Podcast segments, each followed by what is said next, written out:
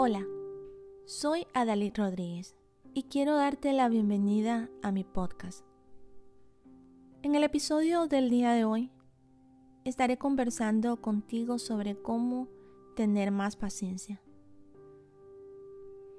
Hay momentos en la vida donde sentimos que la paciencia se nos agota. El arduo trabajo que desempeñamos en el hogar, los compromisos de trabajo, el anhelo de alcanzar metas y sueños.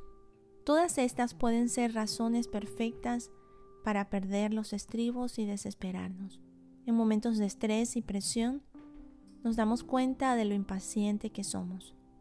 La verdad es que nadie quiere esperar. Nos hemos acostumbrado a una sociedad que avanza rápidamente y quiere todo de una vez. Ahora bien, hay cosas que no son instantáneas ni que dependen de ti. Hay situaciones que se escapan de nuestras manos y que no podemos resolver como por arte de magia.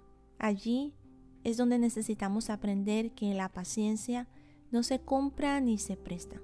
La paciencia es una maravillosa virtud que se desarrolla.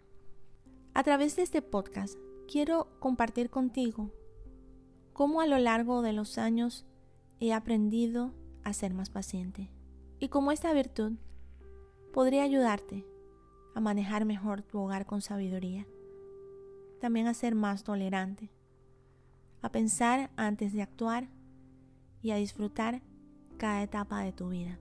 Te invito a seguir escuchando. Estoy segura que estas palabras serán de mucha ayuda para ti.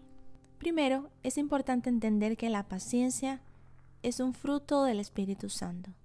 En Gálatas 5, 22 dice, Mas el fruto del Espíritu es amor, gozo, paz, paciencia, benignidad, bondad, fe. ¿Qué significa esto? Significa que cuando tenemos comunión con Dios en oración, cuando leemos su palabra y pedimos al Espíritu Santo que nos llene, vamos a manifestar no solo paciencia, sino también amor, gozo, paz, bondad y fe. Rendirse al Espíritu Santo no es difícil. Con solo una oración que nazca de lo profundo de tu corazón es suficiente para acercarte a Él y sentir su presencia. En este momento, te invito a que entregues tus cargas y preocupaciones. Pídele a Dios que te llene de su presencia y rinde tu vida a Él. La humanidad sin Dios por naturaleza es impaciente, intolerante y rebelde. Encomienda en este día a Dios tu vida y comienza a vivir para agradarlo, con tu manera de pensar, hablar y actuar. Busca también una iglesia cristiana donde puedas aprender de la palabra de Dios y crecer en tu fe.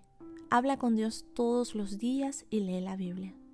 De esa manera vas a desarrollar y manifestar los frutos del Espíritu Santo. Otro consejo que quiero compartirte para que puedas desarrollar la paciencia en tu vida es aprender a discernir los tiempos. Eclesiastes 3.1 dice, Todo tiene su tiempo, y todo lo que se quiere debajo del cielo tiene su hora.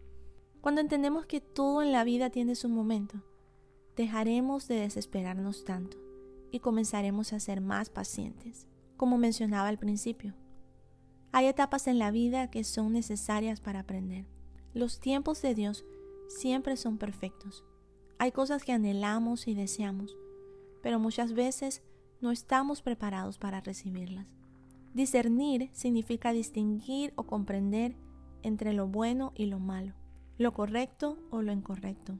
Cuando discernimos los tiempos, vamos a saber qué es lo que Dios desea para nosotros y nuestras familias en ciertas épocas. Discernir los tiempos nos hará evitar el tomar malas decisiones que pueden perjudicar nuestro futuro y el de las personas que amamos. Otro consejo que quiero compartirte para desarrollar la paciencia en tu vida es aprender a conocer la voluntad de Dios. Romanos 12 del 1 al 2 dice, Por eso, hermanos míos, ya que Dios es tan bueno con ustedes, les ruego que dediquen toda su vida a servirle y hacer lo que a Él le agrada Así es como se le debe adorar. Y no vivan ya como vive todo el mundo. Al contrario, cambien de manera de ser y de pensar. Así podrán saber qué es lo que Dios quiere, es decir, todo lo que es bueno, agradable y perfecto. Solo Dios sabe lo que nos conviene y lo que no. Muchas veces insistimos en hacer algo que no es lo mejor para nosotros. Entonces vamos hacia adelante y resulta que no era lo que pensábamos. Y allí nos decepcionamos. Nuestra impaciencia y desespero nos tomó por sorpresa. La mejor solución para esto es conocer cuál es la voluntad de Dios para nosotros. En Romanos 12.2 dice que para saber qué es lo que Dios quiere para nosotros, es decir, conocer su voluntad, necesitamos cambiar nuestra manera de ser y pensar. Sé que la palabra cambios no es la favorita de muchos, porque a todos nos gusta estar cómodos. Salir de la zona de confort no es nada atractivo, pero para conocer la voluntad de Dios debe haber un cambio en nuestra manera de ser y de pensar. Hemos escuchado la frase así nací y así me quedo. Muchas personas lo dicen, pero esto es una fortaleza mental que impide que la palabra de Dios produzca cambios en nosotros. Por eso hay muchas personas que van a la iglesia pero siguen siendo los mismos. La respuesta está clara en el versículo 1 de Romanos 12 cuando dice, y no vivan ya como vive todo el mundo.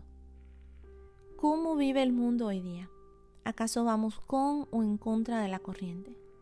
¿Quiénes dictan las reglas de esta sociedad sin Dios? ¿Qué modelos de vida son los que sigues? ¿De qué te alimentas en las redes sociales? Estas son solo algunas preguntas para reflexionar. Ahora para terminar, quiero compartir contigo mi filosofía de vida para ser más paciente. Hay que soñar, pero con los pies en la tierra. Hay que esforzarse, pero no desesperarse. Debo disfrutar cada momento y cada etapa de mi vida. Debo dejar que el Espíritu Santo me guíe. Debo valorar aún las cosas pequeñas. Tengo que permitir que la palabra de Dios gobierne mi vida. Debo seguir e imitar ejemplos de vida que aman a Dios. No conformarme al mundo actual ni dejarme influenciar por una sociedad egoísta y egocéntrica. Debo tomarme las cosas con calma. Debo confiar en Dios, ser feliz y agradecida. También tengo que hablar lo bueno, confesar la palabra y ponerla en práctica.